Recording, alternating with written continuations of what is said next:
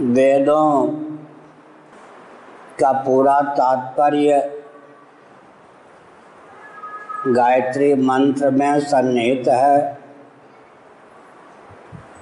गायत्री मंत्र का तात्पर्य भी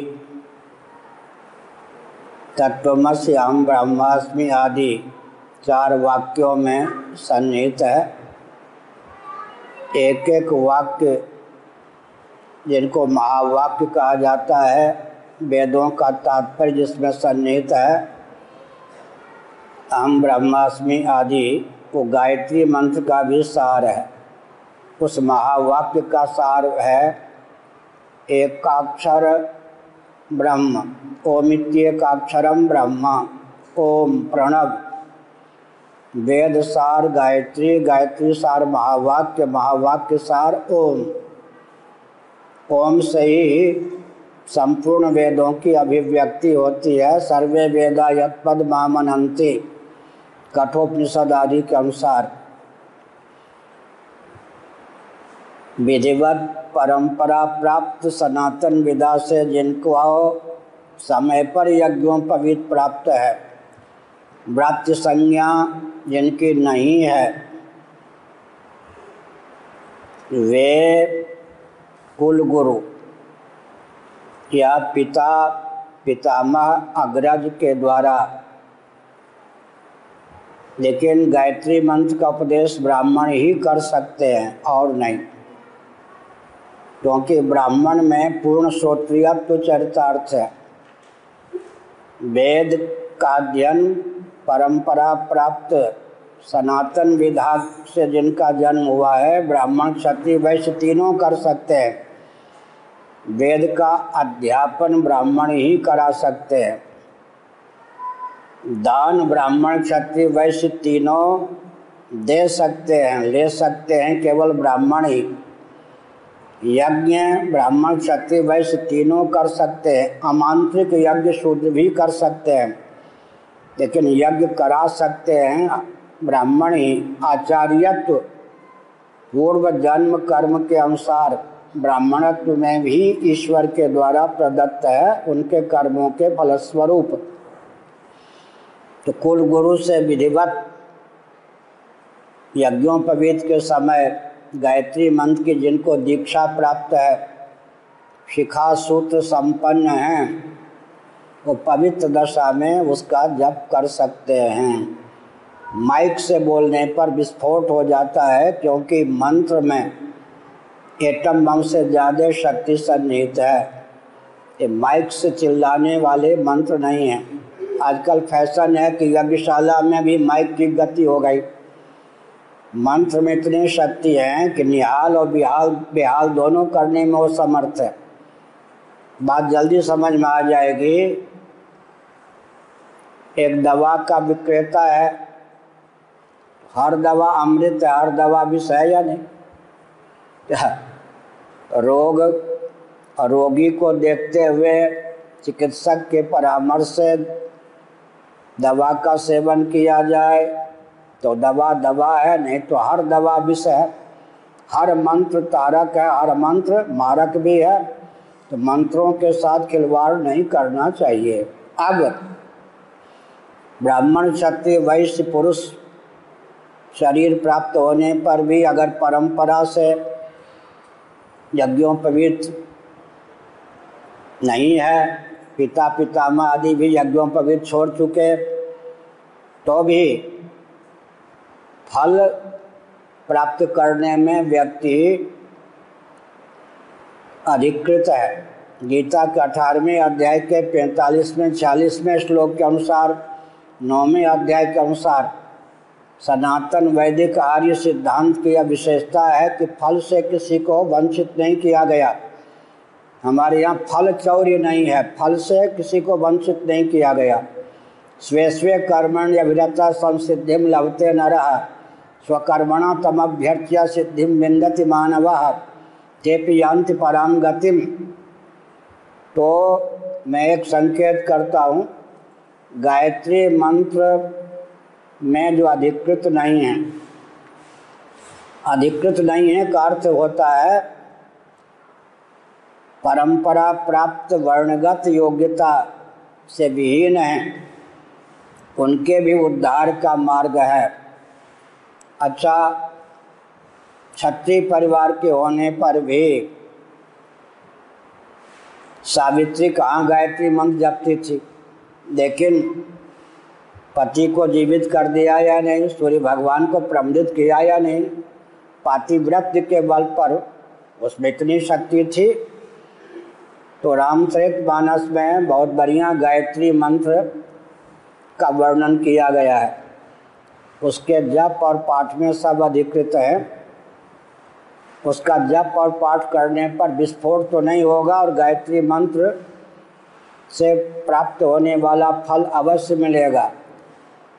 क्या है वह? जनक सुता जग जननी जानकी, अतिशय प्रिय करुणा निधान की। ताके दुगपद कमल मनावो जा सुकृपा निर्मल मति पावो। गायत्री मंत्र का अर्थ हुआ। गायत्री हो गई भगवती सीता। और उनकी वंदना से निर्मल मति पाऊँ गायत्री मंत्र का अर्थ हो गया। कि आप चलते फिरते भी जप सकते हैं, बैठ के भी जप सकते हैं।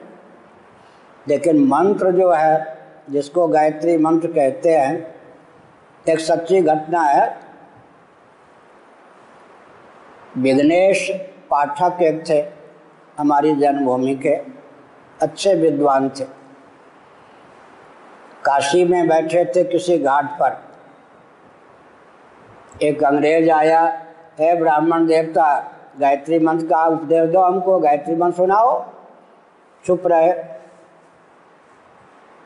स्नान के बाद जब तब कर रहे थे फिर उसने कहा, फिर भी चुप रहे। उसके बाद उसने गायत्री मंत्र पढ़ के सुना दिया। तो मत बोल ब्राह्मण, ये है ना गायत्री मंत्र? उनका ना। तो झूठ भी बोलता है ब्राह्मण? का नहीं, झूठ नहीं बोलता।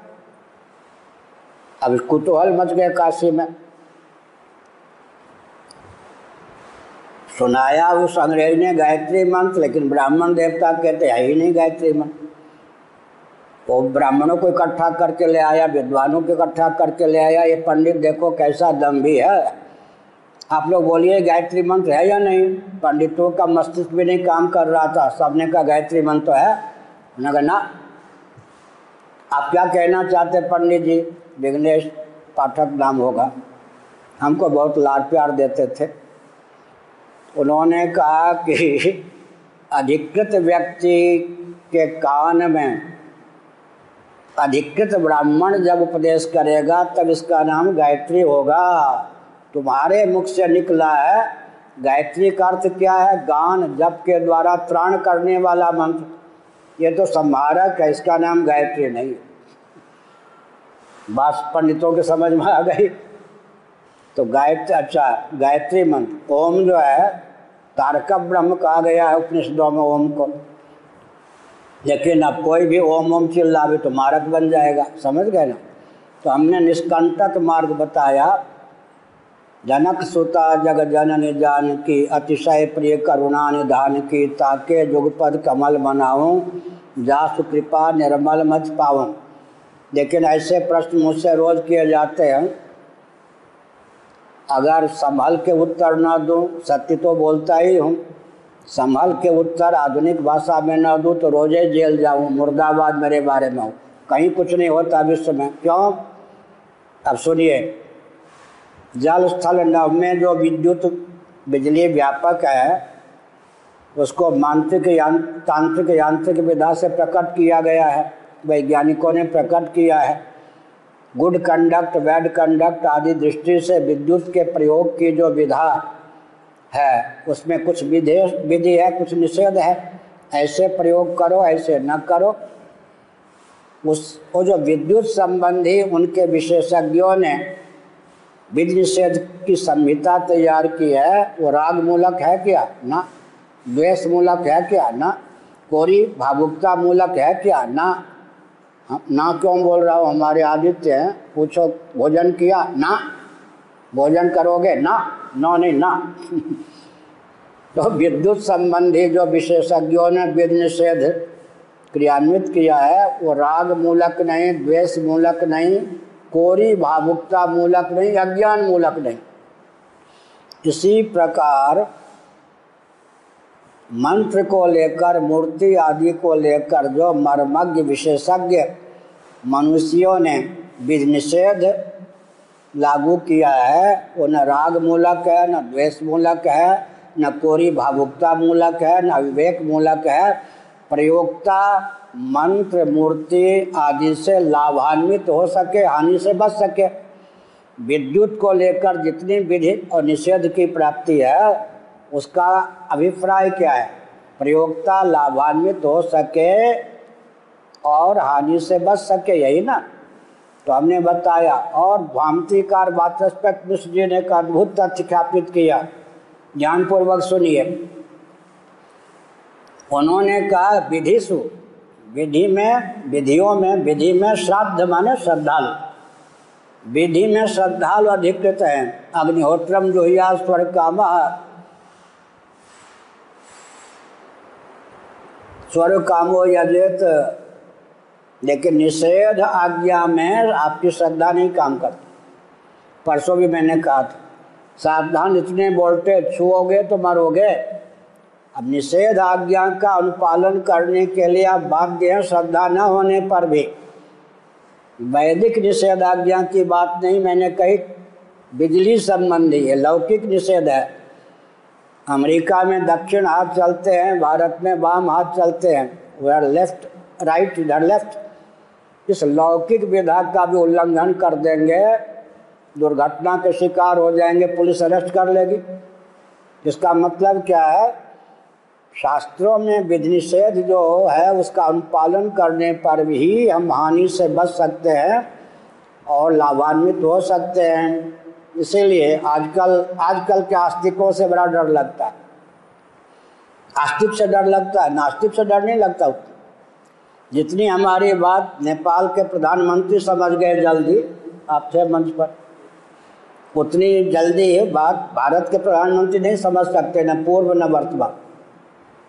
जितनी जल्दी बात मेरी कम्युनिस्ट, वो भी चीन से हाथ मिलाने वाले नेपाल के प्रधानमंत्री समझ गए उतनी बात भारत के भूतपूर्व या वर्तमान प्रधानमंत्री नहीं समझ सकते।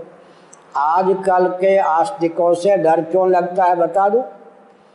मूर्ति में आस्था, मूर्ति के फल में आस्था, मूर्ति पूजन से प्राप्त फल में आस्था, बीच की विधा में आस्था नहीं प्रोसेस मेथड विधि निषेध में आस्था नहीं। मंत्र में आस्था है, ध्यान गया? मंत्र के फल में आस्था है लेकिन कौन कैसे कब कहाँ? विधि निषेध में आस्था नहीं है। ऐसे आस्तिकों से भगवान बचावें और ऐसे आस्तिकों की बड़ी दुर्गति हो रही है। गुरुओं के मारे हुए मंत्र के मारे हुए लाख, लाखों व्यक्ति पागल होकर घूम रहे गुरुओं के मारे हुए मंत्र के मारे हुए लाखों व्यक्ति कुंडलनी जागरण के नाम पर शक्तिपात के नाम पर लाखों व्यक्ति भारत में विक्षिप्त हो गए, विशेषकर युवक। इसलिए विधि निषेध की जो संहिता है, वो रागत द्वेष, कोरी, भावुकता या विवेक मूलक नहीं है। तो जनक सुता, जग जान की, अतिशय प्रिय करुणा निधान की, ताके जुगपद कमल मनाऊँ जासु कृपा निर्मल मत पाऊँ कि गायत्री मंत्र का अर्थ है। फल भी इसमें बता दिया गया है। और भगवती गायत्री के रूप में सीता जी का यहाँ वर्णन भी किया गया। एक या दो प्रश्न और। कहो जी।